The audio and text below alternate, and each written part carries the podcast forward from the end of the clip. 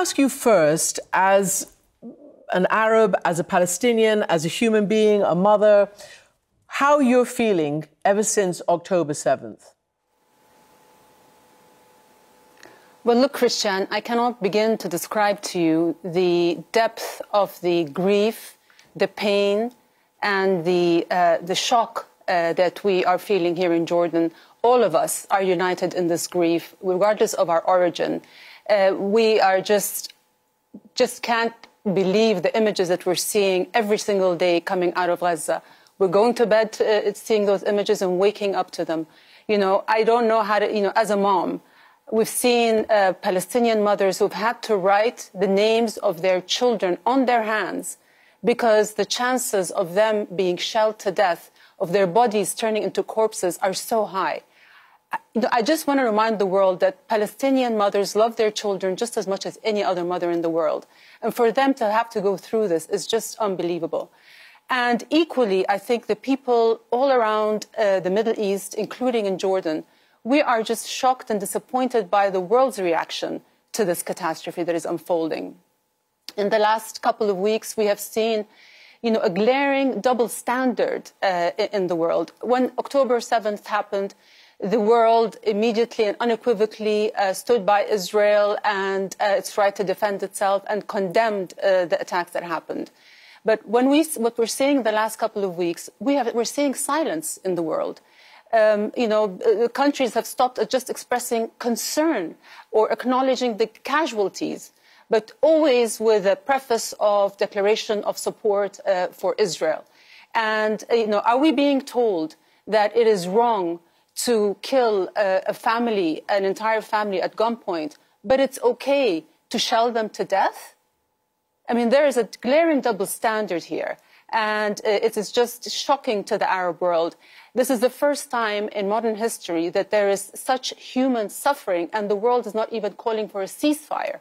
So the silence is deafening, and to many in our region, it makes the Western world complicit, you know, um, through their support and through the cover that they give Israel, that it is just uh, its right to defend itself. Many in the Arab world are looking at the Western world as not just tolerating this, but as aiding and abetting it. And this is just uh, horrendous and, and it's deeply, deeply disappointing to all of us. Uh, uh, Queen Rania, I'm going to ask you more about this and, and, and, and, and go deeper into this, uh, you know, into your feelings about this. Um, but first, I want to ask you, you know, the Israelis are shocked to their core, the grief, the, the, the, the, the, you know, what happened to them has never happened in that way since the Holocaust and they are shaken to their core, as I said, and the grief. I just want to get from you what you felt on October 7th. Well, of course, I was shocked. And, you know, Jordan has made its position very clear. We condemn the killing of any civilian, whether Palestinian or, or Israeli. That is Jordan's ethical and moral position. And it's also the position of Islam. Islam condemns uh, the killing of civilians. As my husband mentioned recently, uh, the Pact of Omar, which was issued on the gates of Jerusalem 15 centuries ago, uh, that's 1,000 years before the Geneva Conventions, orders Muslims not to hurt a, not to kill a woman, child, or, or elderly, elderly person and not to uh, destroy a tree or, or, or, hurt a, a, priest. And so this is what we believe are the rules of engagement at time of war, but they need to apply to everybody. So yes, there was the shock and there is the condemnation, but why isn't there equal condemnation to what is happening now? I just want to emphasize that uh, what happened uh, on October, this conflict did not begin on, October 7th, although it has been being portrayed as that. You know, most networks are covering the story under the title of Israel at War. But for many Palestinians on the other side of the separation wall, on the other side of the barbed wire, war has never left. This is a 75 year old story, a story of overwhelming death and displacement to the Palestinian people.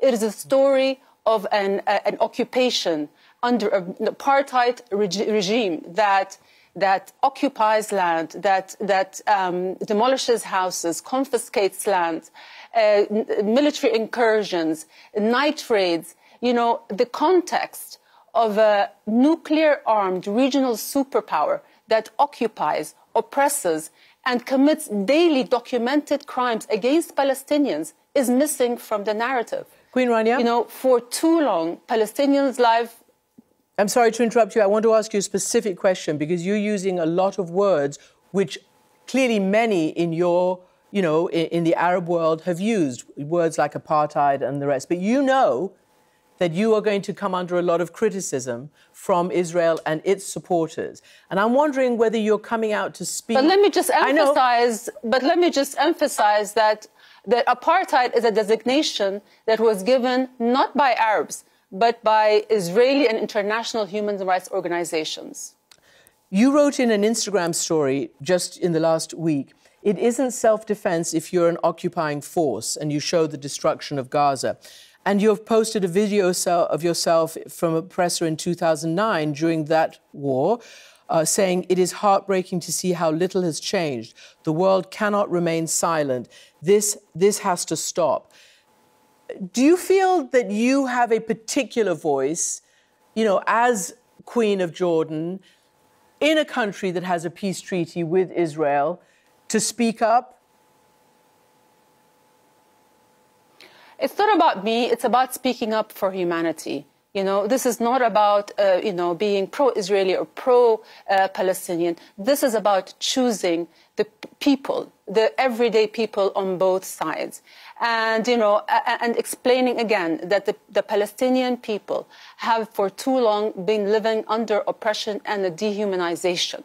You know, uh, you know, they suffer daily indignities and human rights violations, whether they're being jailed or humiliated or harassed. They do not have freedom of movement. Uh, there are over 500 checkpoints uh, scattered all over the West Bank. You have a separation wall, which is deemed illegal by the International Court of Justice, that has separated the territories into 200 disconnected enclaves. And, you know, you've seen the aggressive expansion of settlements on Palestinian land. And those have interrupted the territorial contiguity of the territories and has deemed an autonomous, independent Palestinian state not viable. So you are seeing all these, this is the background of this conflict. There's a hyperfixation on Hamas now because of the, what happened the last uh, couple of weeks. But this is a problem that far precedes Hamas and will continue after Hamas. This is a fight for freedom and for justice. And that is what, what needs to be heard. Can I ask you this question then? Because, you know, a, a, a, quite a brave, um, I think she's Saudi anyway, a journalist on the Saudi television network Al Arabiya, took this and hammered Khalid Mashal, the former head of, of Hamas, and said to him, The butchery, well, that's my word, but she said, what everybody's seen on their screens has you know, turned the world away from the Palestinian cause. And just to expand, people are saying Hamas and what it did has brought this down on these poor people of Gaza. Do you accept that? Well, I believe, I do not believe in, as I said, in the, in the killing of civilians. But this is a story of violence that has been going on now for so long. And this violence needs to be condemned. But at the end of the day, what we're seeing today and what people need to understand is that, yes, you know, under the guise of, of uh, the right to defend itself, we are witnessing atrocities you know, every country has a right to defend itself, but not through any means, not through war crimes, not through collective punishment. You know, 6,000 people, civilians killed so far, 2,400 children. How is that self-defense? We are seeing butchery at a mass scale using precision weapons. You know, um, so for the past two weeks, we have seen the, the, the, the indiscriminate bombardment uh, of Gaza. Um, entire families wiped out, residential neighborhoods flattened to the ground, the targeting of hospitals and schools and churches and, and, and mosques and medical workers, journalists, UN uh, aid workers. How is that self-defense?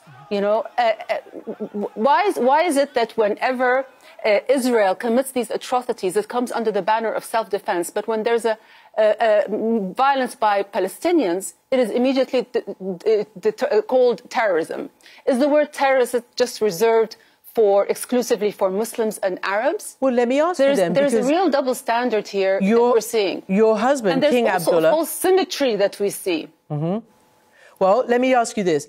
Your husband, King There's Abdullah. symmetry because these are not two equal people in the conflict. You know, one is an occupier and one is the occupied. One has a, a military, one of the mightiest in the world, and the other doesn't have a military, military at all. So there is a false symmetry here that is being drawn. And there's also, you know, when you say the right to defend itself, that does not say the entire story. It doesn't say the story of the violation of international law, international humanitarian law. It doesn't tell you the suffering and the, and the uh, story of an occupation. You know, Israel is in violation of no less than 30 UN security resolutions that require it and it alone to act to withdraw from territories occupied in 1967, to stop the settlements, the separation wall, the human rights violations. This is at the crux of this issue. It is not this hyperfixation on Hamas.